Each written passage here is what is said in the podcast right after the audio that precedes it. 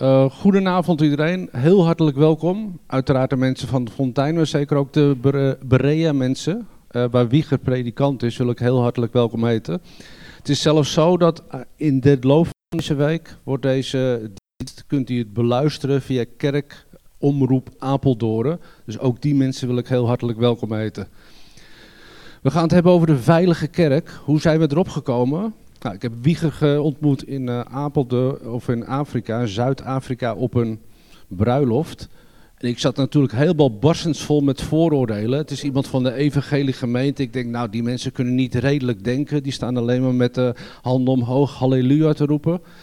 Maar dat was helemaal niet waar. Sterker nog, we hadden hele goede gesprekken van hart tot hart. En wat hij tegenaan liep in zijn gemeente, liepen wij ook in onze gemeente tegenaan. En hij heeft er ook een boek over geschreven.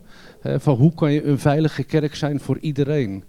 Nou, die gesprekken waren dusdanig goed. En het is een dusdanig goed spreken dat ik zoiets had van, nou, die wil ik graag een keer uitnodigen voor een avondbijeenkomst. En dat is me gelukt, want hij zei meteen ja. Dus ik wil hem heel hartelijk welkom heten. Um, hoe werkt het? U kunt live vragen stellen, uiteraard. U kunt online via de app vragen stellen. Uh, die ik zal ze ook online proberen te, uh, meteen te proberen live te behandelen tijdens de dienst. Het is een beetje interactief. In principe mag er alles gezegd worden. Tenzij het natuurlijk disrespectvol is. Dat willen we natuurlijk niet. Maar in principe is alles wat mij betreft bespreekbaar. Ik wil u uh, voorgaan in gebed om deze dienst te openen.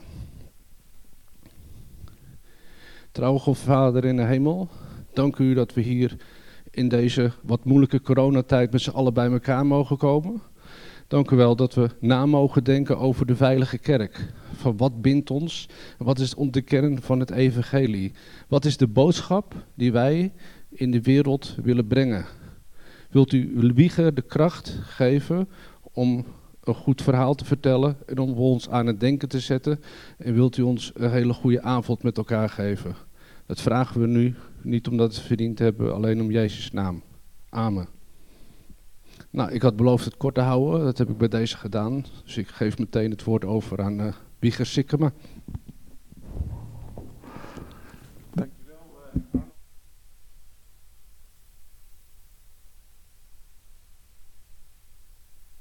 Perikelen van corona die daarna uh, in de wereld kwamen. Uh, maar uh, het was een goede tijd die we daar met elkaar mochten hebben. En inderdaad, die goede gesprekken. Daar had je bij me mogen houden over goede spreker en zo. Dan ligt de lat gelijk zo hoog. Daar baal ik een beetje van, Arnold. Maar uh, ik hoop toch dat we samen een goede avond beleven. Ik vind het heel mooi om, om hier te zijn bij jullie in de Fontein. Wij wonen sinds dik twee jaar in Apeldoorn, hier in Zuidbroek. Ik weet van het bestaan van de Fontein. Ik ken een aantal mensen van de Fontein. Kort geleden heb ik een, een digitale ontmoeting gehad met jullie twee nieuwe voorgangers. Um, en um, nou, zo uh, komen er langzamerhand wat lijntjes en dat, dat waardeer ik alleen maar, want we zijn gemeenten vlak bij elkaar. Wij zitten aan de overkant van de Laan van Zevenhuizen bij het Meenpark in het kruispunt. sinds een jaar of drie, vier. En het is altijd goed als, als we elkaar over kerkgrenzen heen weten te vinden. Het mocht ook wel een beetje schuren vanavond hier en daar, zei Arnold. Ehm, dus als het dat doet, op voorhand mijn excuses. En aan de andere kant denk ik, nou, misschien is het ook wel eens goed dat het een keer schuurt. Daar komt de mooiste glans uiteindelijk van. En als er ergens een veilige plek is waar het mag schuren, volgens mij, dan is dat de kerk van de Heer Jezus. Um, omdat we daar gewoon allemaal weten dat we geliefde kinderen van de Vader zijn. Ik, uh, in de voorbereiding van deze avond moest ik denken aan een uh, lied dat jullie misschien ook wel eens gehoord hebben van Kees Kraaienoord. God of the Moon and Stars heet het. En ik weet dat het best uh, hier en daar ook wel een omstreden lied misschien is. Maar wat hij uiteindelijk ermee durft te zeggen, komt denk ik ook wel heel dicht bij uh, de inhoud van vanavond. God of the moon and stars, dat is in het Engels. God of the moon and stars, God of the gay and single bars. God of the fragile hearts we are, I come to you. God of our history, God of the future that will be. What will you make of me? I come to you. God of the meek and mild, God of the reckless and the wild, God of the unreconciled, I come to you. God of our life and death, God of our secrets unconfessed, God of our every breath, I come to you. God of the rich and poor, God of the princess and the whore, God of the ever open door, I come to you. God of the unborn child, God of the pure and undefiled, God of the pimp and pedophile, I come to you. God of the war and peace, God of the junkie and the priest, God of the greatest and the least, I come to you. God of the refugee, God of the prisoner and the free, God of our doubt and certainty, I come to you. God of our joy and grief, God of the lawyer and the thief, God of our faith and unbelief, I come to you. God of the wounds we bear, God of the deepest dreams we share, God of our unspoken prayer, I come to you. God of a world that's lost, God of the lonely cross, God who has come to us, I come to you. Een prachtig lied wat iets aangeeft dat onze God niet in hokjes of vakjes te vatten is. En dat Hij overal is. Een God die mens geworden is, die deel is geworden van zijn schepping. Die God is overal. En is God voor iedereen. Of mensen dat nou willen aanvaarden, of dat niet aanvaarden, of mensen Hem nou hebben leren kennen, of niet hebben leren kennen, of heel hard bij Hem weglopen. Hij is de enige God. Hij is de schepper van hemel en aarde. En als vanavond het uh, thema is een veilige kerk voor iedereen, dan geloof ik dat de kerk ook werkelijk veilig hoort te zijn voor iedereen. Net als in dat lied. Daar worden misschien een aantal mensen genoemd waarvan je denkt, oh, is hij daar ook de God van? Um, weet je, het gaat over mensen. En, en misschien dat God over dingen in jouw leven en over mijn leven soms tegen ons spreekt van, joh, zou dat niet anders kunnen?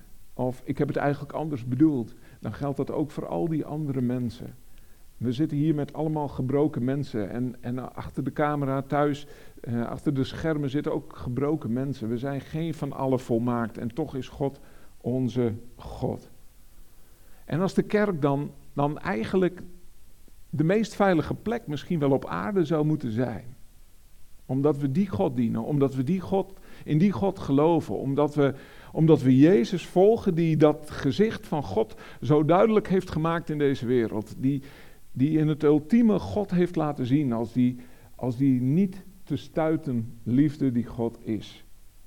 Als de kerk de meest veilige plek op aarde zou zijn, hoe kan het dan dat de kerk als instituut een van de meest gewantrouwde instituten in onze samenleving is geworden?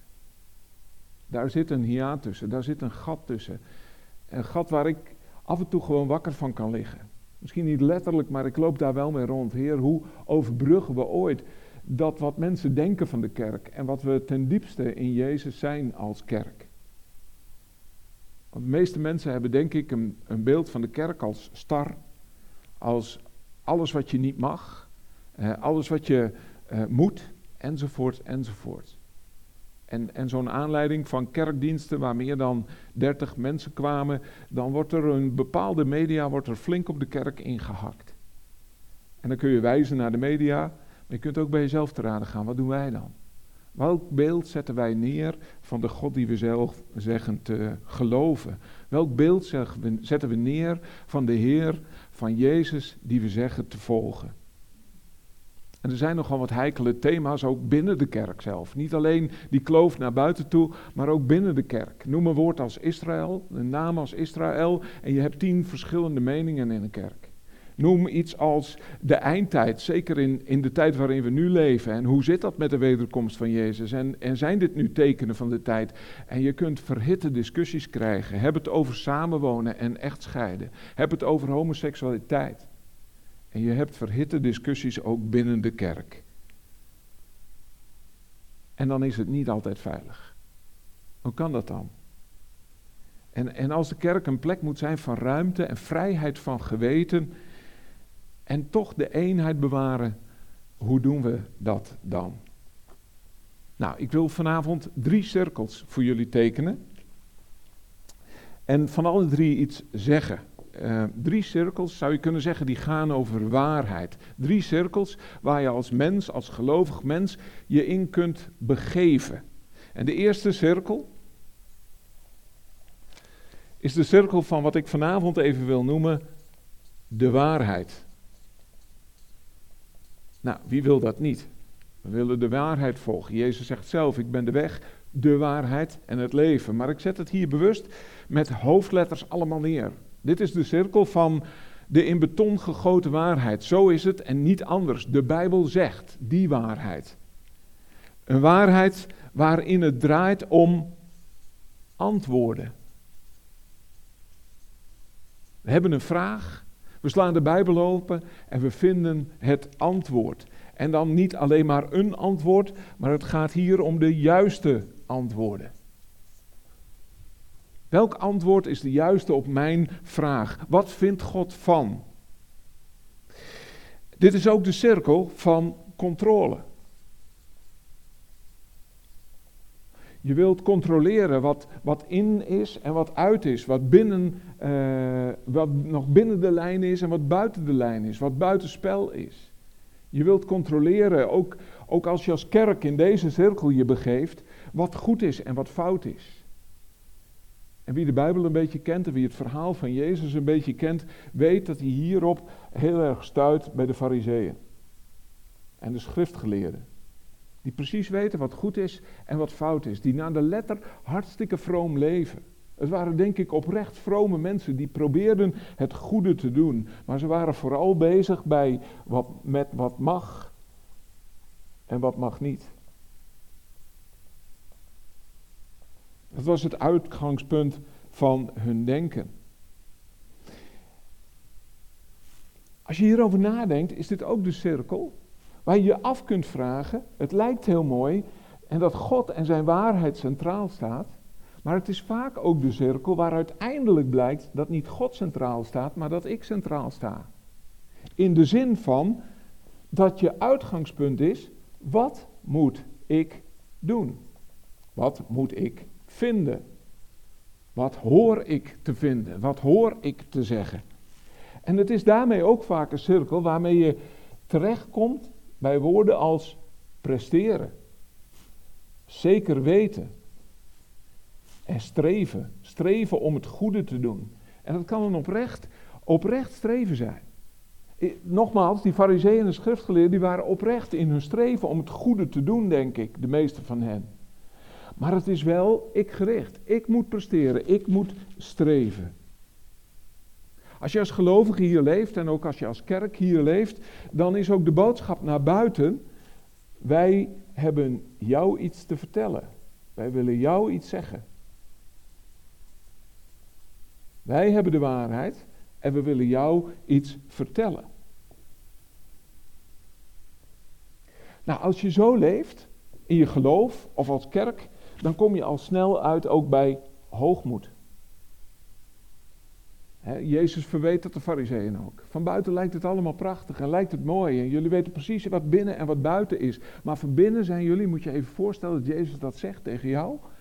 Van binnen ben je een wit gepleisterd graf. Van buiten lijkt het mooi, maar van binnen ben je zo dood als een pier. Want er zit geen leven in. Niet voor niets hoort hier bijvoorbeeld ook een woord als wettisch bij. Wettisch denken. Wat is binnen, wat is buiten, wat is in, wat is uit, wat is fout, wat is goed, enzovoort. Fundamentalisme, biblicisme, plak er allemaal woorden op waar we als kerk heel goed in zijn geworden om allerlei termen op elkaar te plakken. Gevolg voor mensen is dat mensen hier heel vaak het gevoel hebben tekort te schieten. Tekort schieten naar God, tekortschieten naar andere broers en zussen in de gemeente, tekortschieten naar hun eigen geweten, tekortschieten in dat wat ze vinden dat ze horen te doen. En falen en schuld komen dan al snel om de hoek. Falen en tekortschieten. Is de eerste cirkel. De cirkel van de waarheid met allemaal hoofdletters. En ik wil, voordat ik doorga, even zeggen dat je kunt denken, nou gelukkig zit ik daar niet. Nou, dan zit je er al.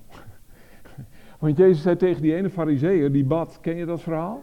Die, die, zag, die zag iemand bidden, die zei van, oh Heer, wees mijn zondaar genadig. En de fariseer bad, gelukkig ben ik niet als hij. Weet je, als je dat denkt, dan zit je hier eigenlijk al.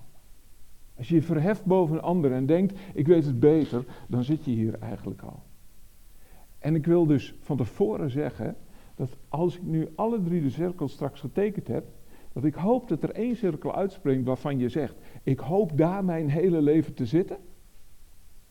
Maar voor je het weet zit je ook weer in die andere cirkels. Daar kom ik straks nog wel op terug. Dus wees niet, wees niet te gemakkelijk voor jezelf. Zo van nou gelukkig zit ik hier niet. Want dat is al een reden om eens even na te denken als je dat denkt. De tweede cirkel. Daar gaat het ook wel over waarheid, ergens. Alleen die waarheid,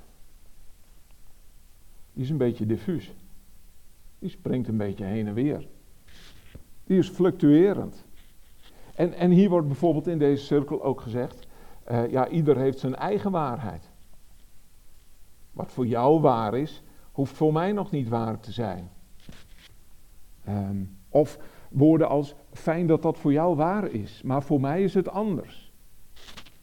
Um, hier gaat het niet zozeer om de antwoorden, maar in deze cirkel staan vooral de vragen centraal. En niet alleen mijn eigen vragen, maar eigenlijk is God ook een groot vraagteken. En kun je niets met zekerheid over God zeggen. Alles is een vraagteken, alles is, is, is, is onduidelijk. Ik wil deze cirkel de cirkel van de tolerantie noemen. Die andere van de waarheid, deze van de tolerantie. Dat is een belangrijk woord in onze samenleving. We zijn trots op als Nederland dat we een tolerante samenleving zijn. En op zich is daar niks mis mee, maar tolerantie kan ook doorschieten en gewoon een hele goede vorm van genade worden. Alles is goed. Weet je, want dat hoort hier ook bij. Het is allemaal goed. Als dat voor jou zo is, dan, dan is dat voor jou ook zo. Ook in deze cirkel staat uiteindelijk ik centraal. Net als in die vorige cirkel. Want hier gaat het niet zozeer om wat moet ik allemaal doen en wat moet ik presteren en wat moet ik vinden en hoe moet ik denken, maar hier gaat het juist om wat ik ervan vind. En wat ik ervan vind, dat is mijn waarheid.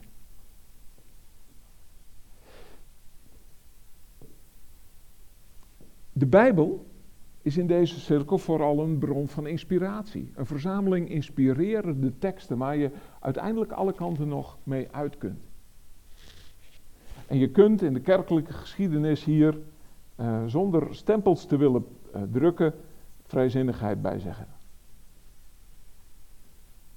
En daarmee doe ik ongetwijfeld alweer mensen onrecht. Maar je snapt een beetje wat ik hier met deze cirkel bedoel te zeggen, hoop ik. Waarom is dit uh, Waarom is dit buiten, denk ik, en daar kom ik straks op, de cirkel van Jezus. Waarom is dit buiten de cirkel van Jezus? Omdat hier, waarbij die andere een hoogmoed om de hoek kan kijken, hier onverschilligheid al snel om de hoek komt. Ja, als het toch niks uitmaakt, dan heb ik dus ook niks met jouw leven te maken. Dan moet jij vooral jouw eigen leven leiden. Dan moet jij vooral je eigen keuzes maken. Er is ook geen ruimte om elkaar daarop te bevragen. Want op het moment dat ik bevraagd word op iets wat mijn waarheid is, ja, dan val je mij persoonlijk aan in deze cirkel. Want ik ben wat ik vind. En ik kan dus niet aangesproken worden. Twee cirkels. Ook hier kun je je bevinden als gelovig mens. En dan de derde cirkel. En dat is de cirkel van Jezus. En die heeft uiteindelijk niets te maken met die andere twee cirkels. Daar zal ik straks wat meer van zeggen. Ook hier gaat het om waarheid. Maar dan niet met allemaal hoofdletters, maar met één hoofdletter. Voel je aan waarom? Omdat de waarheid hier een persoon is. Jezus zegt, ik ben de waarheid. En een persoon schrijven we met één hoofdletter. Vandaar het woordje waarheid met één hoofdletter. Hier zien we de waarheid van God weerspiegeld in de Zoon, die ons laat zien wie de Vader is geweest. Of wie de Vader altijd is geweest en wil zijn. Het verhaal van de verloren zoon. Die vader is nooit anders geweest. Die vader is altijd diezelfde vader geweest die daar op de uitkijk staat en die als hij een van zijn verloren kinderen ziet naderen, zijn waardigheid verliest, hem tegemoet rent met opgetrokken kleden en hem in de armen sluit nog voordat er ook maar enig excuus heeft geklonken. Dat is wat de zoon laat zien van de vader. Dat is de ultieme openbaring van de God waarin wij geloven. Die liefhebbende, onvoorwaardelijk liefhebbende vader. Die, die bijna roekeloos liefhebbende vader. Die het niet van onze presteren laat afhangen, maar die het van zijn genade en zijn liefde laat afhangen. En soms maken mensen verschil tussen de God van het Oude Testament en de God van het Nieuwe Testament. Maar als je het Oude Testament echt goed gaat lezen, dan zie je dat dit dezelfde God is. Als God met Abraham, en we hadden het met vrienden daar vanmiddag nog over, als God met Abraham een verbond sluit, dan gaat het op een gegeven moment op de manier zoals dat in die tijd gewoon was, dat dieren door midden worden gezaagd en die twee helften worden tegenover elkaar gelegd en degene die een verbond met elkaar gaan sluiten, die gaan daar samen doorheen wandelen om te laten zien, wij sluiten hier voor de ogen van iedereen dit verbond en jij mag met mij doen wat er met deze dieren is gebeurd als ik me niet aan onze afspraak houd. Dan gaat God een, verbond met Abraham sluiten. Je moet het maar eens nalezen, maar eens opzoeken in Genesis. En Abraham ligt te slapen. En God laat zien hoe hij alleen door die twee, door die helften van die dieren gaat. En God zegt dus eigenlijk, ik neem de verantwoordelijkheid ook voor jouw deel. En hoe mooi is het als je dan het offer van Jezus bedenkt. Die zegt, God had de wereld zo lief dat hij zijn enige geboren zoon gegeven heeft. God neemt de volle verantwoordelijkheid voor het verbond dat hij met ons sluit. En dat is precies wat de zoon dat in het ultieme laat zien. Aan het kruis sterft hij door niet de weg van de mensen te kiezen. Niet de weg van macht, maar de weg van liefde die kwetsbaar is. Die zich zelfs dood laat slaan aan een kruis. Tot het uiterste vasthoudt aan het karakter van vader. En vader bevestigt dat door de zoon uit de dood te laten opstaan. Ook hier heeft het iets met vragen en antwoorden te maken. Maar het is hier God degene die de vragen stelt. Dat zie je overal in de Bijbel weer opduiken. Al als het in de tuin van Eden misgaat, is de eerste wat God tegen de mens zegt: Mens, waar ben je? En even later tegen Kaïn, als die zijn broer heeft doodgeslagen: Kaïn, waar is je broer?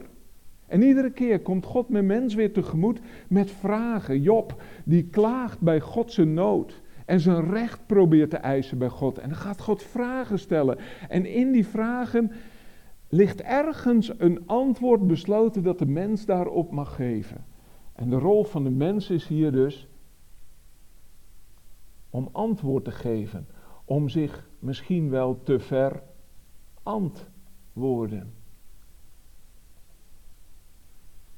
Als dit mijn liefde voor jou is, als dit mijn genade voor jou is, wat wil jij dan antwoorden? Jezus die aan een zieke vraagt. Wat wil je dat ik doe? En wij denken, nou heer, u ziet toch dat die man blind is. U, wil, u, denkt, u kunt toch bedenken dat hij wil zien?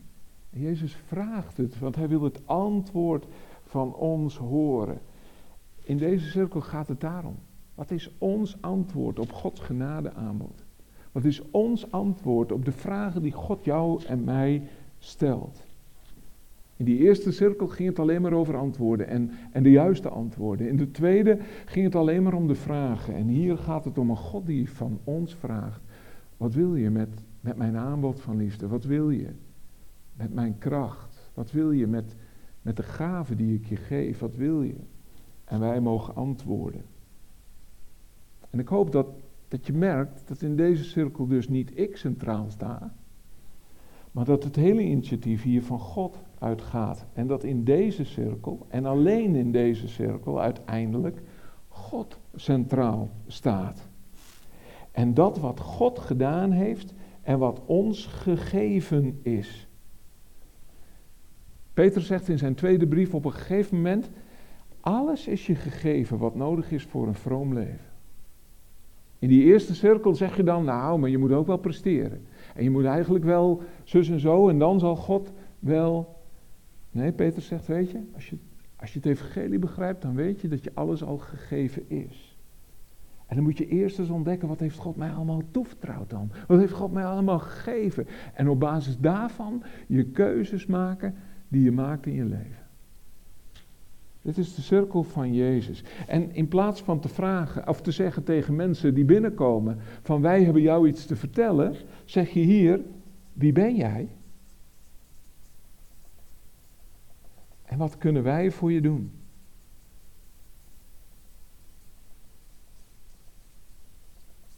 Hoe kunnen wij je helpen? Hoe kunnen wij je dienen? Vanuit het hart en vanuit het leven van Jezus mogen we op precies dezelfde manier dienend in het leven zijn. Voeten wassen van mensen. Mensen welkom heten. Mensen zien in wie ze zijn. Mensen erkennen in wie ze zijn. Beginnen bij de acceptatie, bij de aanvaarding en bij de vergeving die er is door onze Heer Jezus Christus. En hier is ook een groot vertrouwen. Want ik hoef niks te presteren. Maar ik mag vertrouwen op dat wat God mij gegeven heeft. Ik mag vertrouwen op dat wat God door zijn geest in mij aan het uitwerken is. En als God in mij de dingen aan het uitwerken is. En soms na jaren dan ontdek ik ineens iets in mijn denken, in, in, in, in mijn handelen, in mijn voelen. Waarvan God even de vinger op de zere pluik legt en zegt, nu wil ik daar even met je over En hier mogen we dus ook vertrouwen hebben dat God dat niet alleen bij jezelf doet, maar dat God ook zo bezig is in die mensen die je ontmoet in zijn kerk en buiten zijn kerk. Dat God bezig is en dat, dat God ook die ander vraagt om te antwoorden. En elkaar ook de ruimte geven. Als God met mij al geduld heeft en soms na jaren pas aan bepaalde dingen toekomt, kunnen wij dan de ruimte ook geven aan ieder ander die bij ons komt. Om te zeggen, goh, je bent hier welkom, je mag God hier ontmoeten. En we zijn nieuwsgierig naar wat God in jouw leven wil doen. En, en hoe kunnen we jou daarbij helpen? In deze cirkel is vrijheid. Maar dat is niet een vrijheid blijheid. Het is een, een vrijheid waarin je verantwoordelijkheid leert te dragen voor je keuzes en voor je daden. Net zoals je een kind opvoedt. Steeds meer verantwoordelijkheid bij het kind neerleggen. Zodat het leert kiezen. Zodat het leert verantwoordelijkheid te dragen. Zo, wil God ook met ons omgaan. En dat geeft vrijheid om, om jouw keuzes te maken. Daarom kan Paulus bijvoorbeeld zeggen: Alles is mij geoorloofd. En sommigen van jullie denken nu, ja, maar dan zegt hij ook nog iets achteraan. Ja, dat klopt. Maar hij begint bij, alles is mij geoorloofd. Dat is mijn positie. In deze cirkel is, is mijn positie dat ik een geliefd kind van God ben. En dat ik de ruimte heb, net als die twee zonen in dat verhaal van de verloren zoon, de ruimte heb om te kiezen hoe ik daarmee omga. Verantwoordelijkheid draag. Alles is mij geoorloofd. Maar Paulus zegt er inderdaad achteraan, maar niet alles is nuttig. Ik, ik weet wat het belang van mijn vader dient. Ik, ik leer steeds meer wat het belang van mijn vader dient. Ik leer steeds meer wat, wat vader met het leven bedoeld heeft. En dus wil ik bepaalde dingen niet meer. Ik, ik, ik doe dit bepaalde dingen niet omdat het moet of omdat het niet het correcte is, maar ik doe bepaalde dingen niet meer omdat ik ze niet meer wil. Omdat ik het koninkrijk van God wil dienen. En dat is ook een belangrijk kenmerk van deze cirkel. Koninkrijksdenken. God die mag heersen. En zo transparant ook voor God en voor elkaar leven. Zeggen, Heer, u mag het zeggen. U mag het zeggen. U hebt het voor het zeggen.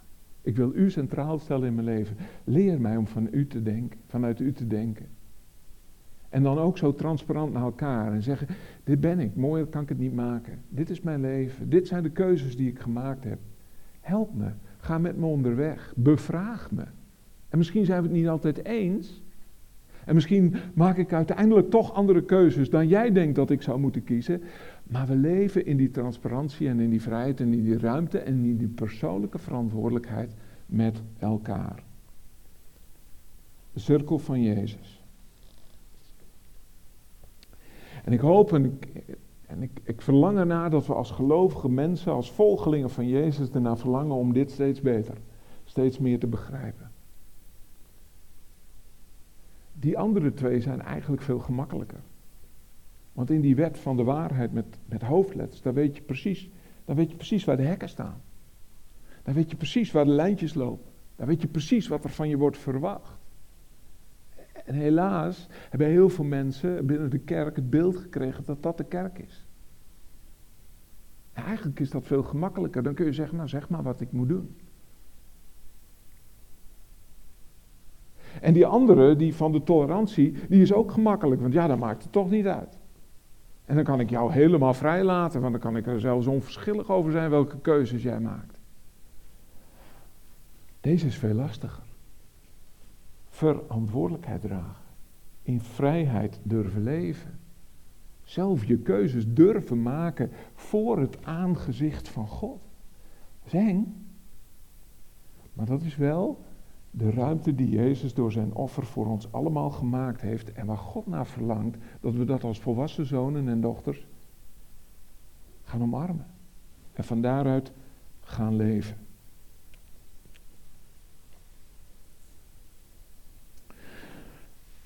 Dat vinden we eng. Vinden we eng. En ook binnen de kerk vinden we dat vaak eng.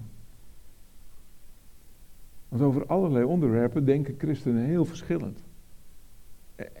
En ik moet je vertellen vanavond, en misschien dat je het ook wel weet, dat is in al die eeuwen kerkgeschiedenis nooit anders geweest. Christenen hebben altijd heel verschillend over heel verschillende onderwerpen gedacht. Maar ze vonden hun eenheid in deze cirkel. In deze waarheid die een persoon is die, die Jezus heet. En toen Constantijn de Grote zich bekeerde tot het christendom, was dat misschien een wonder, daar wil ik afblijven. Maar het was misschien ook wel een stukje berekening van hem. En, en, en sommige wetenschappers gaan daarvan uit, omdat hij zag met dat hele grote rijk, wat uit zoveel verschillende landen en zoveel verschillende volken bestond, dat er zo grote verschillen tussen die volken waren, dat hij bij die christenen zag, die zijn ook allemaal verschillend, maar ze zijn wel één. Die Jezus is misschien nog niet zo gek om die ook als eenheid in mijn grote Romeinse Rijk binnen te brengen. Dat is nog niet zo'n gekke gedachte, als je het verhaal van vanavond zo hoort. De geschiedenis is een geschiedenis van verschillen van inzicht. Ik weet nog dat we een keer een eh, gesprek hadden over de positie van, van de vrouw in de kerk. En in mijn eh, denominatie waar ik uitkom, is dat langer een gevoelig onderwerp geweest. En soms nog een heel gevoelig onderwerp, waar oprechte meningsverschillen over zijn. Dan in PKN-kringen, denk ik. Schat ik in, weet ik niet. Dat is ook vooroordeel natuurlijk allemaal. Um, maar ik weet nog dat we, dat we het daarover hadden. En toen een, een vrouw van Afrikaanse afkomst in dat gesprek ging staan. En ze zei, weet je, ik kom uit Afrika en dat was waarschijnlijk ook een bepaald land of een bepaalde streek in Afrika, want het zal in heel Afrika ook niet zo zijn. Maar ik snap echt niet waar jullie het over hebben. Ik ben gewoon opgegroeid dat vrouwen voorganger konden zijn, oudsten in de kerk konden zijn. Waar discussiëren jullie eigenlijk over?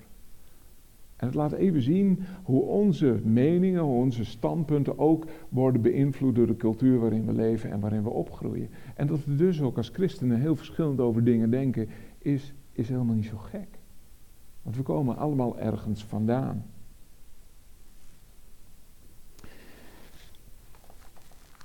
Ik maak nog even een tekening.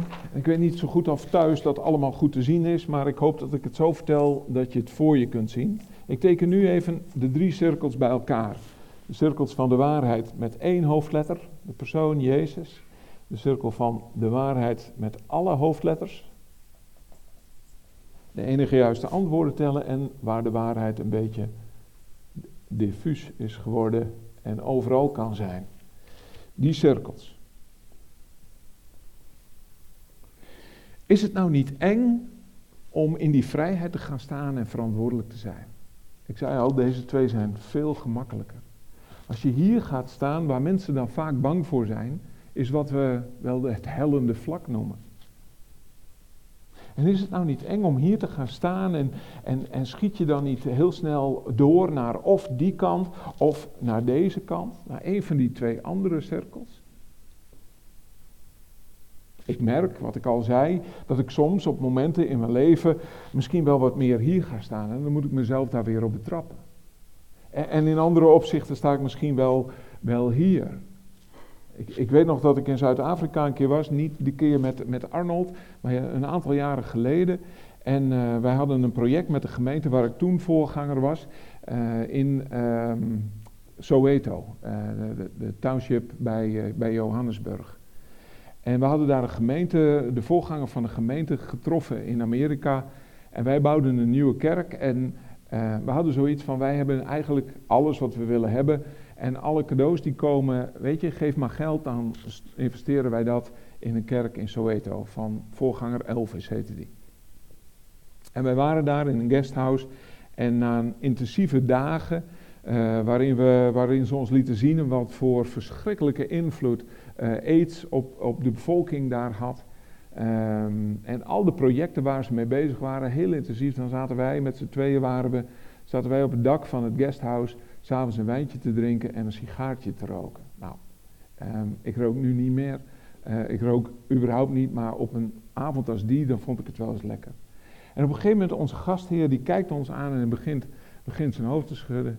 Hij zegt, is toch gek hè? Vorige maand hadden we hier Holy Americans en nu hebben we deze Silly Dutchman. De Holy Americans die geen alcohol drinken, die niet roken. En nu zitten hier een paar gekke Nederlanders en die zitten hier een wijntje te drinken en een sigaartje te roken. Nou dat, weet je wel. Uh, en soms ben je misschien op bepaalde terreinen uh, te toegeeflijk uh, en kunnen daar goede vragen. Dus ik wil maar zeggen, je kunt soms daar zitten, je kunt soms daar zitten, maar ik hoop, en dat is ook mijn gebed, dat ik voortdurend hier in deze cirkel groei en dat ik daar steeds meer in kan blijven en mensen zo kan benaderen. Maar wat je vaak hoort is dan van, ja, komen we niet op een hellend vlak als je dus ruimte ziet voor verschillende meningen in de kerk. En dan zijn mensen bang, heel bang, vaak voor deze cirkel van de tolerantie. Als ik kijk naar de geschiedenis van Israël in het Oude Testament, dan meen ik te zien dat God hier wilde beginnen. Bij de verbondsluiting bij de Sinaï. Willen jullie mijn volk zijn? Ook weer zo'n vraag. Ik wil jullie God zijn. Willen jullie mijn volk zijn? En het volk zegt, ja, dat, dat willen wij. We zullen, we zullen leven zoals u het bedoeld hebt. En dan geeft God de tien geboden. En in de grammatica van de tien geboden is eigenlijk niet zozeer wat in het Nederlandse van gemaakt is. Gij zult en gij moet en ge, enzovoort. Maar veel meer van, weet je, als je met mij verbindt, gaat dit gebeuren in jullie. Als jullie mijn volk willen zijn, dan ga ik ervoor zorgen dat jullie gaan schitteren tussen al die andere volken. Ik ga het in jullie uitwerken. Maar het volk wil dat niet. En zegt, geef ons maar een God die we wat meer op afstand kunnen houden. Geef ons maar duidelijkheid. En dus de tweede keer als de tien geboden op stenen tafelen moeten worden gebeiteld. En als Mozes zelf moet presteren om die stenen naar boven te slepen en weer naar beneden. In plaats van dat hij ze mag ontvangen van God. Um, dan, dan belanden ze eigenlijk in deze cirkel. Van wat is goed en wat is fout. En je ziet het volk Israël daar voortdurend mee worstelen. En in meerdere punten in de geschiedenis van Israël blijkt dat ze, dat ze deze niet heel snel oppakken. Maar dat het veel gemakkelijker is om hier, van hier uiteindelijk hier te belanden. Ach, een andere God van mensen die in onder ons wonen. Ach, die kunnen we er ook wel bij nemen. Oh, en nog God, en nog God, en nog God. En uiteindelijk verlaten ze God. Ik denk echt dat het veel gemakkelijker is om van die cirkel waar alles duidelijk is, uiteindelijk door teleurstelling of door pijn die je ervaart daaraan, hier terecht te komen van wat maakt het ook uit. Ik geloof dat hoe dieper we gronden in de cirkel van Jezus, hoe moeilijker het is om hier of hier naartoe te komen. En wat ik dus mag doen als mens, is om deze cirkel steeds meer te begrijpen. Steeds meer te leren denken vanuit Jezus. En dan vind ik het soms verdrietig te merken dat, en dat bedoel ik niet als een tegenstelling, maar dat mensen op de plek waar Jezus hoort te staan de Bijbel hebben gezet. Snap je wat ik bedoel? Ik zeg niet dat de Bijbel, dat de Bijbel niks waard is, dat zeg ik niet. Hè? Maar uiteindelijk is de waarheid die persoon Jezus. En zal die centraal moeten staan in alles wat we denken. En zullen we de Bijbel ook moeten lezen door het licht van Jezus. In het licht van Jezus, wat kunnen we dan leren van al die teksten die ons ter opbouw, ter vermaning, ter lering zijn gegeven? Leren denken vanuit deze cirkel van Jezus. En wat is daar dan belangrijk in? Uiteindelijk zegt Paulus op meerdere plekken, onder andere in Galaten 5 vers 14 en ook in Romeinen 13 vers 8 en 9 en nog wel op een paar plekken. Weet je, als je hebt begrepen wat liefhebben is, als je begrepen wat liefhebben is, dan heb je de hele wet vervuld. Met andere woorden, een belangrijke vraag die je hier mag stellen in al die heikelijke thema's, wat dient de liefde en wat schaadt de liefde? En dat is nog niet eens zo'n gek criterium om alle vragen die er kunnen zijn vast te houden. Wesley, een van de opwekkingssprekers in Amerika, zei al: Wij proclameren eenheid in de hoofdzaken, verscheidenheid in bijzaken, maar liefde in alles. Voel je hem? Eenheid in hoofdzaken, verscheidenheid in bijzaken, liefde in alles. En dan is het natuurlijk spannend, ja, maar wat zijn dan hoofdzaken en wat bijzaken? Nou, je ziet Paulus volgens mij een aantal dingen in het Nieuwe Testament aangeven als dingen waarop je mag zeggen, weet je, nu ga je buiten de grenzen van wat Jezus bedoeld heeft, van wat Jezus met zijn gemeente bedoeld heeft. En dat is wanneer er een andere Jezus wordt gepredikt. En zeker in, in de dagen van Paulus uh, was dat aan de orde van de dag? Was, was Jezus nou mens of was Jezus nou God? Um, en ze konden dat niet goed bij elkaar te krijgen. En, en sommigen zeiden van ja, weet je, eigenlijk was het daar op het kruis maar een toneelstukje, want daar, daar had God uh, de mens Jezus al verlaten. Dat soort verhalen allemaal. Paulus zegt maar, als je daaraan komt, kom je aan de kern van de zaak. Je moet de Jezus van het kruis verkondigen. De, de, de niet te bevatten werkelijkheid van een God die mens wordt en zich, zich aan een kruis kapot laat slaan. Als je een andere Jezus verkondigt, sta je buiten de cirkel van Hem. Als je een andere evangelie verkondigt, sta je daarbuiten. En er is nog één andere reden waarom Paulus zegt dat je buiten kunt staan. En dat is als je voortdurend probeert om de eensgezindheid te verstoren. Mensen die onruststoken zijn, daar is Paulus heel duidelijk over. Dat hoort niet in de gemeente van Jezus Christus thuis. Je eigen gelijk halen, je eigen gelijk willen hebben, hoort niet in de gemeente van Jezus Christus thuis. Er is de ruimte om met elkaar te leven en met elkaar in eensgezindheid te zoeken naar wegen. En eensgezindheid wil niet altijd zeggen dat je het eens bent. Vaak vertalen we het wel zo. Wij kunnen pas eensgezind zijn als we het met elkaar eens zijn. Maar dan verwarren we eens zijn met accepteren. Ik kan iedereen accepteren die anders over bepaalde thema's denkt dan ik. Als ik weet dat hij of zij ook een geliefd kind van God is. En het oprechte verlangen heeft ook met hem te leven. En dan hoeven we het niet eens te zijn voordat we elkaar kunnen accepteren. En helaas hebben we dat in de kerkgeschiedenis niet zo goed gedaan. Met al die verschillende soorten kerken. Als we het ergens niet over eens waren, poef, was er weer een nieuwe. En in mijn hoek van de kerk, in de evangelische wereld, hebben we daar al helemaal niet zo'n goede track record. Want als we het niet ergens over eens zijn, poef, dan begint er wel weer iemand een nieuw clubje. En dan denken we ook nog dat wij het beter hebben dan iemand anders. Ik weet nog, mijn vader, ik ben baptist opgegroeid. Uh, mijn vader op de punt van de doop, nou dat was echt een eeltplek voor baptisten. Hè? Daar moest je niet over hebben. Dus mijn vader die kon ook echt met overtuiging zeggen, baptist dat is weet je wel. En de rest, nou ja, gereformeerd dat was toch wel glad verkeerd, zeg maar. Uh, en hervormd was een beetje vervormd. En in zijn tijd snap ik dat best wel. Want, want op dat punt onderscheiden baptisten zich, de doop opgeloofd door onderdompeling. En dus moest je fel tegen de kinderdoop zijn dat afzetten naar elkaar en elkaar niet accepteren, dat zit ons diep in het bloed. En toch geloof ik dat dat de weg is die God ons wil wijzen. Ik denk dat het goed is om het hier even bij te laten. Ik heb heel veel over jullie uitgestort, heel veel gezegd. Uh, maar ik kan ook voorstellen dat het vragen oproept. En uh, daar zal ik uh, proberen zo goed mogelijk ook op in te gaan. Dus zijn er vragen?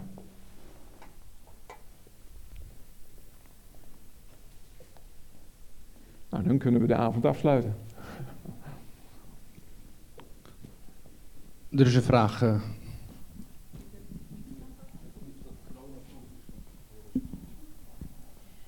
Ik denk dat we als Fontijn vanaf de start wel geprobeerd hebben om in die zin Wesley na te volgen.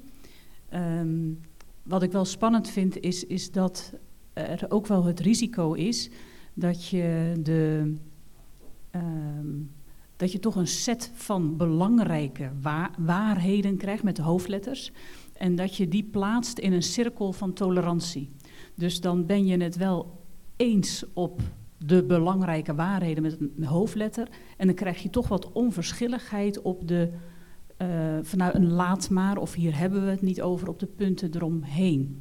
Ja. En dat is een soort, ja, eh, misschien wel een risicovolle positie. Ik weet niet of je begrijpt wat ik bedoel. Ja. Dus dan heb je een cirkel van waarheid in een cirkel van tolerantie. En heb je daar, nou ja, misschien gedachten over of herken je dat of hoe je dat kan hanteren? Ja. Als ik, als ik je vraag goed begrijp en anders corrigeren we maar, dan dan heeft dit bijvoorbeeld mee te maken dat we bepaalde thema's, wat je zei, maar niet bespreken, omdat we weten dat we daar verschillend over denken. En dan krijg je, dan krijg je eigenlijk een, een, een tolerantie die niet oprecht is. Want iedereen is eigenlijk nog overtuigd van zijn eigen gelijk, maar je hebt het er maar niet over. Ik denk dat we als kerk van, van, van de Heer Jezus het lef moeten hebben om al die moeilijke onderwerpen gewoon op tafel te leggen. Uh, en daar gewoon eerlijk over te spreken. Dat we veel meer, jij noemde net even van hart tot hart gesprekken, dat we veel meer de ruimte moeten vullen met van hart tot hart gesprekken. Want het is heel anders om over een theologisch item op tafel te leggen en daar met elkaar over te discussiëren. En te vragen wat zegt de Bijbel. Nee, maar hoe gaat dit door jouw leven dan? En hoe ervaar jij dit dan? En, en hoe gaat het door, door Arnolds leven? En hoe gaat het door jouw leven? En als je zo vanuit het hart met elkaar onderweg bent, weet je, God is een God van relatie. God is niet een God van dogma's. God is niet een God van, van, van standpunten. God is een God van relatie. Intens, in zichzelf al. Vader, Zoon en Heilige Geest.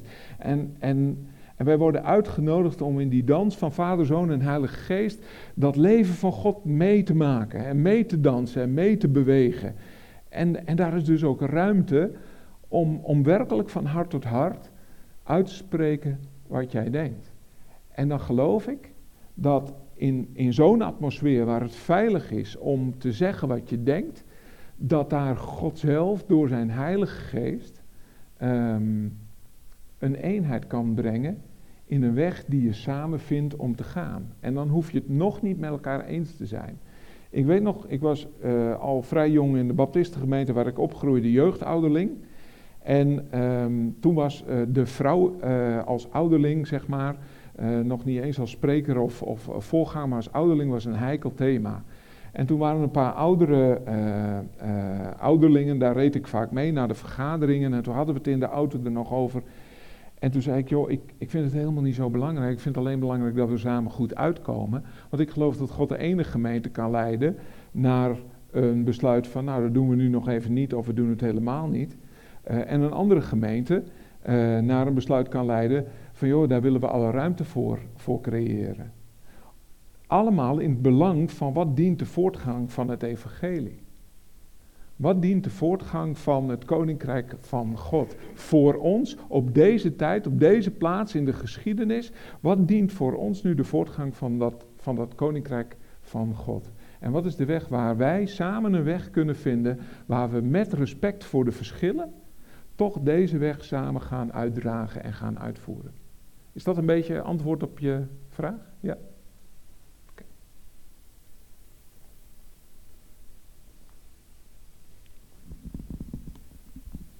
De afgelopen 20, 20 jaar, 30 jaar misschien wel, is er in een heleboel kerken gesproken over pluriformiteit. Uit ten treuren moesten we pluriform zijn. Veelvuldig. En uh, tot nu toe heeft niemand gezegd wat nou de gemeenschappelijke noemer is. En hoe groot is die dan? En dan moet ik vaak aan Pilatus denken, die zei toen Jezus bij hem stond, wat is waarheid? En hij kreeg geen antwoord. Mm -hmm. Dus langzamerhand denk ik, wat is onze gemeenschappelijke noemer nou eigenlijk? En als wij met elkaar uitspreken dat we verschillen denken, is dat dan alleen, nou ja, dit is jouw mening, dat is jouw mening. Leuk gehoord hebbend, gaan we weer ieder ons eigen weg. Mm. Wil de Heer dat dan? Mm. Een groot vraagteken. Mm. Ja. Ja. Het is veel zeggen dat Jezus daar op die vraag niet, niet ingaat, althans geen, geen uitgesproken antwoord geeft. Ik denk dat Hij de waarheid is. En dat onze, oeps, onze eenheid en um, ook onze gezamenlijke waarheid in Hem ligt. In het feit dat we in Hem geliefde kinderen zijn van de Vader. In het feit dat ook die ander met wie ik van mening verschil over dingen, net zo geliefd is door de Vader. Um, en dat um, de Bijbel, uh, Paulus ook ergens leert, dat ieder voor zijn eigen geweten ten volle overtuigd moet zijn. Uh, dus niet komen in een soort van onverschilligheid van, nou ja, oké, okay, um, um, pluriform zijn om het pluriform zijn. Want je zult ook samen een weg moeten gaan. Je zult ook samen elkaar moeten vinden en daar geloof ik heel sterk in. Um, maar wel, uh, als die tekst van, van laat ieder voor zijn eigen geweten ten volle overtuigd zijn, dat staat natuurlijk volledig in, in, in, in, in je relatie met God. Um, je geweten wordt gevormd in je relatie met God in, in, in de relatie met de Heilige Geest die iets in jou uitwerkt. Daar wil God spreken, in ons hart wil God spreken. En um, als, we, als we daarop gericht zijn, niet op de buitenkant, maar innerlijk geloven, dan denk ik dat er ook verdraagzaamheid groeit voor mensen die anders over dingen denken. En Paulus zegt dat in het kader van het eten van vlees dat aan afgoden geofferd wordt. En Paulus kan best bij de slager achter de heidense tempel een biefstukje eten van vlees dat aan de afgoden is, uh, is, is, uh, is, is gewijd. Daar heeft hij geen moeite mee, want hij zegt ik eet het en ik dank de Heer ervoor, want er is maar één God. Maar er zijn ook gelovigen die zeggen in zijn tijd, ja nee, ho, ho, ho, dat moet, je, dat moet je niet doen. Vandaag de dag zou het gaan misschien over of je überhaupt nog vlees moet willen eten, gelet op wat we daarmee de wereld aandoen. Maar in die tijd ging het daarover. Mag je vlees eten aan de afgoden gewijd? En sommigen konden dat voor hun geweten niet verantwoorden. En die deden het niet omwille van de Heer. En ik eet het, zegt Paulus, en ik dank God ervoor. En ik doe het ook om de Heer. En ik denk dat daar, dat daar de waarheid ligt. Dat daar de gemeenschappelijkheid ligt. Dat we elkaar in Christus Jezus vinden. En, en in sommige thema's, noem homoseksualiteit, uh, bijvoorbeeld, een grote splijtswam in veel kerken, tot mijn diepe verdriet, dat wat een splijtswam is. Want ik denk van we moeten elkaar boven alles toch vast kunnen houden. In Christus. In het accepteren van die ander als net zo geliefd kind als ik zelf ben.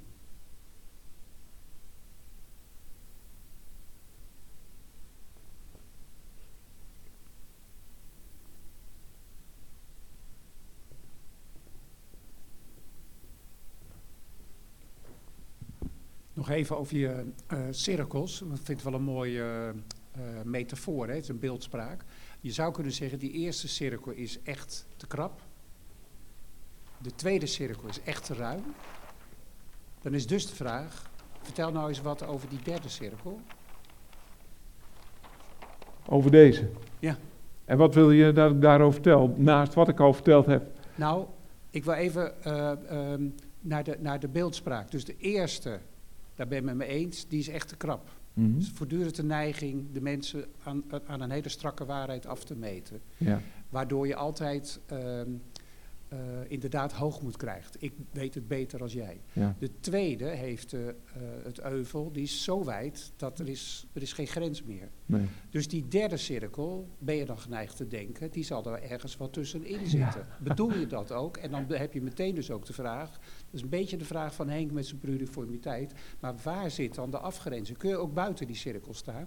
En wanneer sta je dan buiten die cirkel? Ja, hele goede vraag. Want ieder beeld heeft een, eh, heeft een eh, beperking. Hè?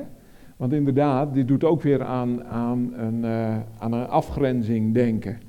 Eerlijk gezegd, denk ik dat, dat die grens er niet is. Ik moet denken aan het verhaal van het verschil tussen Amerikaanse herders en Australische herders. Eh, Amerikaanse herders in, in de wijte van het landschap, eh, wat doen zij om de kudde bij elkaar te houden? Ze plaatsen hekken. Een gebied bakenen ze af en daar mogen de schapen in weiden. Nou, dat is een hele effectieve manier eh, op die plek. In Australië is, is, is het landschap nog veel wijdser en veel groter. En een herder weet, ja, het gaat mij hier niet lukken om een gebied af te bakenen. Maar wat doet een herder wel? Die slaat in het midden, nou, ik teken het maar even op mijn manier, ik ben geen kunstenaar, eh, een bron. Want hij weet, al mijn schapen hebben water nodig. En vroeg of laat, hoe ver ze ook lopen, komen ze terug bij de bron om te drinken. En ik denk dat dat ehm, het antwoord op je vraag is.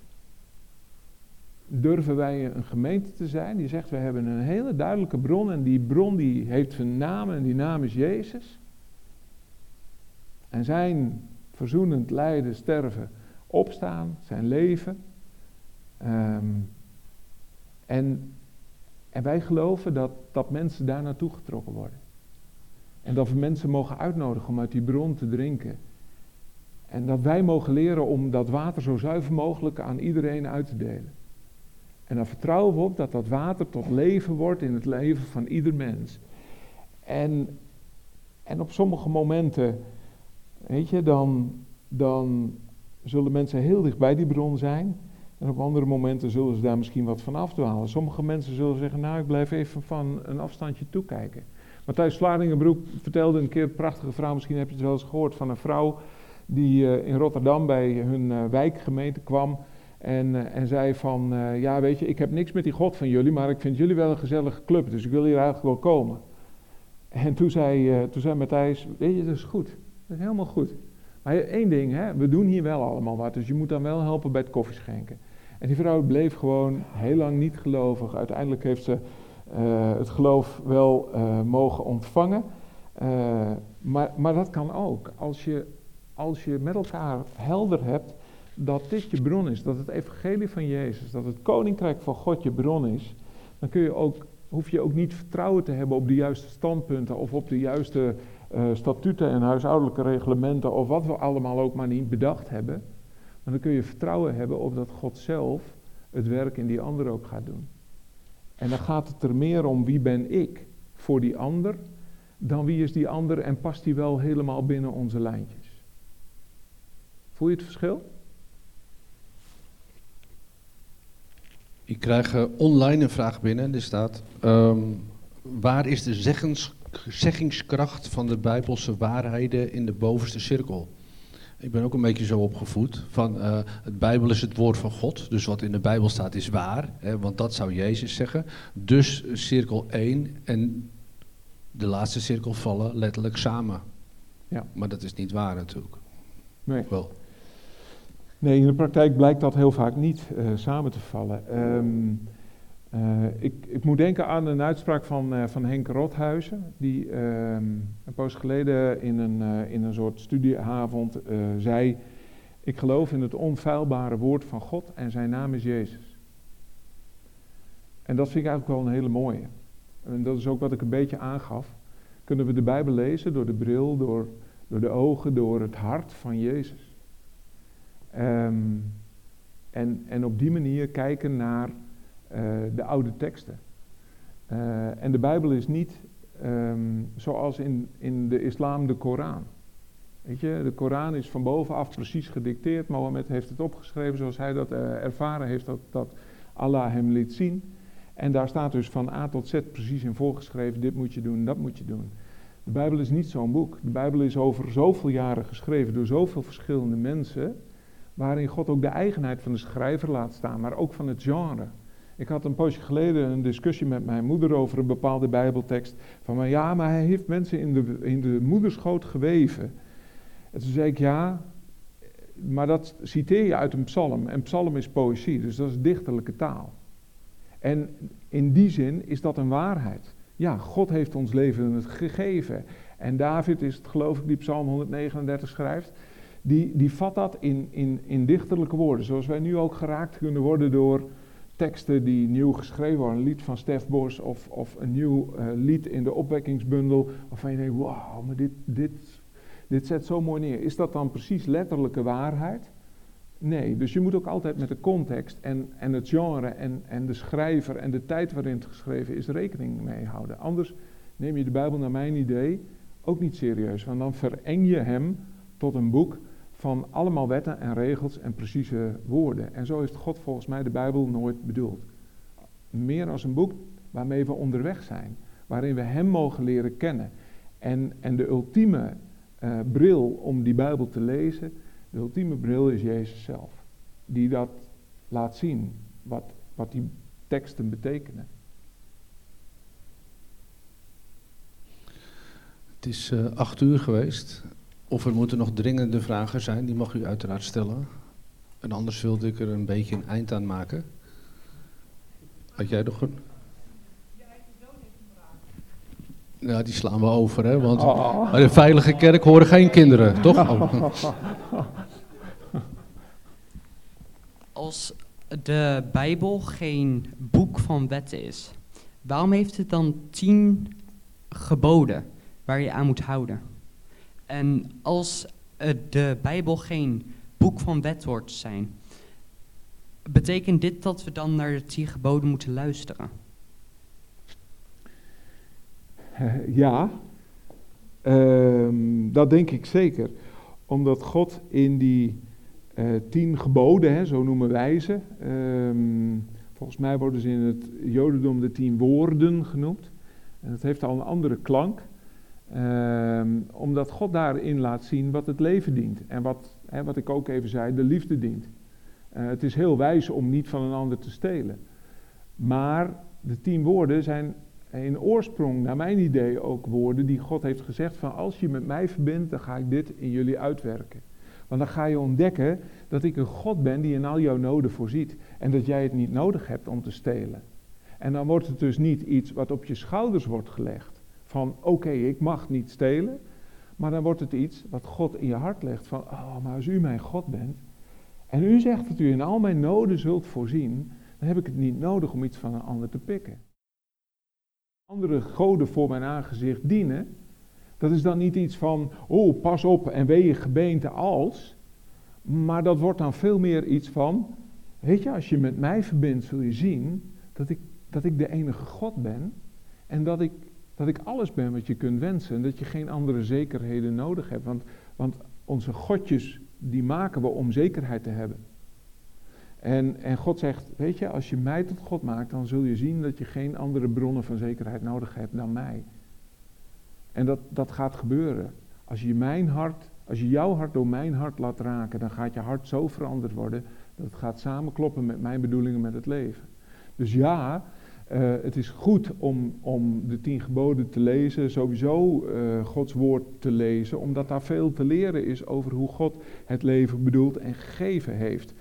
Maar het niet als een last op je schouders te dragen, maar het als uh, voedsel tot je te nemen, zodat je van binnenuit gaat groeien.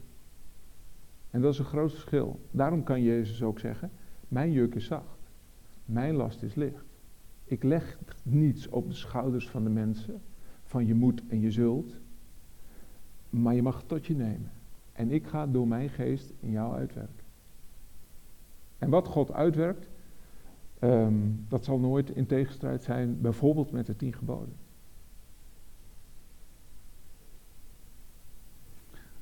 Ehm, Goeie vraag hoor van je zoon. ja, dat vond ik Ja. ook. eh, ja, ja. Eh, heel hartelijk bedankt. Eh, ik zag net al dat u het voorhangsel van onze kerk naar beneden Ja. haalde. Dus we kunnen zeggen dat er letterlijk iets van kerkmuren zijn gevallen tussen ons. Ja. Daar ben ik heel blij mee. Ja, nou dat zou mooi zijn. Dan haal Eh, ik hem alsnog weer weg. eh. Goed, en u be- be- begrijpt misschien iets van die gesprekken die we hebben gehad. Want ik ben nog wel eens een mannetje die in het eerste cirkeltje rondwandelt. En die denkt de waarheid te hebben. Dus ik ben even goed aan het denken gezet. Ehm, dank u wel voor deze avond. Dank u wel dat u online aanwezig was. Dat u fysiek aanwezig was. En dat u ook via de kerk eh, omroep aanwezig was. Ik wilde als laatste vragen of u met ons wilde eindigen. Nou, u is jij. Anders voel ik me zo eh, oud. Vader in de hemel, dank u wel dat we zo vanavond bij elkaar mochten zijn. Fysiek bij elkaar met de mensen die hier zitten, maar ook bij elkaar via het beeldscherm. Heer, het is mooi dat we die middelen hebben in deze tijd. Het is mooi dat we ja, zo eh, letterlijk met elkaar verbonden kunnen zijn. Maar het is nog veel mooier dat we door uw zoon Jezus met elkaar verbonden zijn. En ik bid, Heer, dat we als kerken in Apeldoorn, maar ook in heel Nederland en in deze wereld, die eenheid en die verbondenheid nooit zullen opgeven. Dat we altijd over elkaar zullen blijven spreken als broers en zussen. Tussen kerken onderling, maar ook in kerken zelf dat we kosten wat kost. Ehm, en als allerlaatste uitvlucht misschien elkaar zullen verlaten. Heer, dan gaat er iets mis van wat u bedoeld hebt met uw liefde. Zolang er geen andere Jezus, geen andere evangelie verkondigd wordt, zijn we broers en zussen van elkaar. En mogen we elkaars hart blijven zoeken. Hoe lastig en hoe taai dat soms in, in, al die, in al die heikele onderwerpen die zich in de kerk opstapelen ook mag zijn. Maar geef dat we over die onderwerpen heen blijven kijken naar het hart van die ander. Elkaar mogen horen. En samen mogen strijden voor, voor die eenheid. Heer, geef dat onze kerken veilige plekken mogen zijn voor ieder gebroken mens die u zoekt. En we geloven, Heer, dat er een gat is in, in de ziel van ieder mens, die iedereen op zijn eigen manier probeert te vullen, maar die pas werkelijk opgevuld wordt als, als u daar komt. Met uw aanvaarding, met uw liefde, met uw genade, met uw trouw. En dat er dan ook ruimte en veiligheid komt om het echte gesprek met elkaar te voeren. Heer, wilt u eh, zo uw kerk bewaken, ook in deze coronatijd, ook hier de fontein, als alles anders is. Heer, ik wil u bidden dat we, ehm, ook in de contacten die er nu zijn, dat we daarin zegen mogen ontvangen van elkaar als kerken. Heer, dat we samen mogen staan voor uw koninkrijk in Apeldoorn en omgeving. Want er is een verlangen, Heer, dat u weer zichtbaar wordt. Juist ook nu, waarin zoveel mensen hoop nodig hebben. Angst hebben. Heer, en wij mogen zeggen, er is een God die jou hoop geeft. Er is een God die jou troost geeft. Er is een God die zegt, je bent van mij. Heer, wilt u ons inspireren door uw Heilige Geest.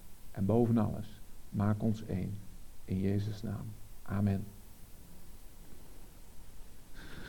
Dank u wel. U zei dus net kosten wat het kost. Ja, dat ga ik toch ook nog even letterlijk nemen. Er is nog een, eh, eh, een collecte. We zetten straks twee emmertjes hier neer en daar neer. U kunt u fysiek wat ingooien. En misschien dat er online een link komt, dat u ook nog wat kunt geven. Dit was het einde. Eh, succes nog bij de koffie. En wellicht heel hartelijk welkom bij een volgende keer. Dank u wel.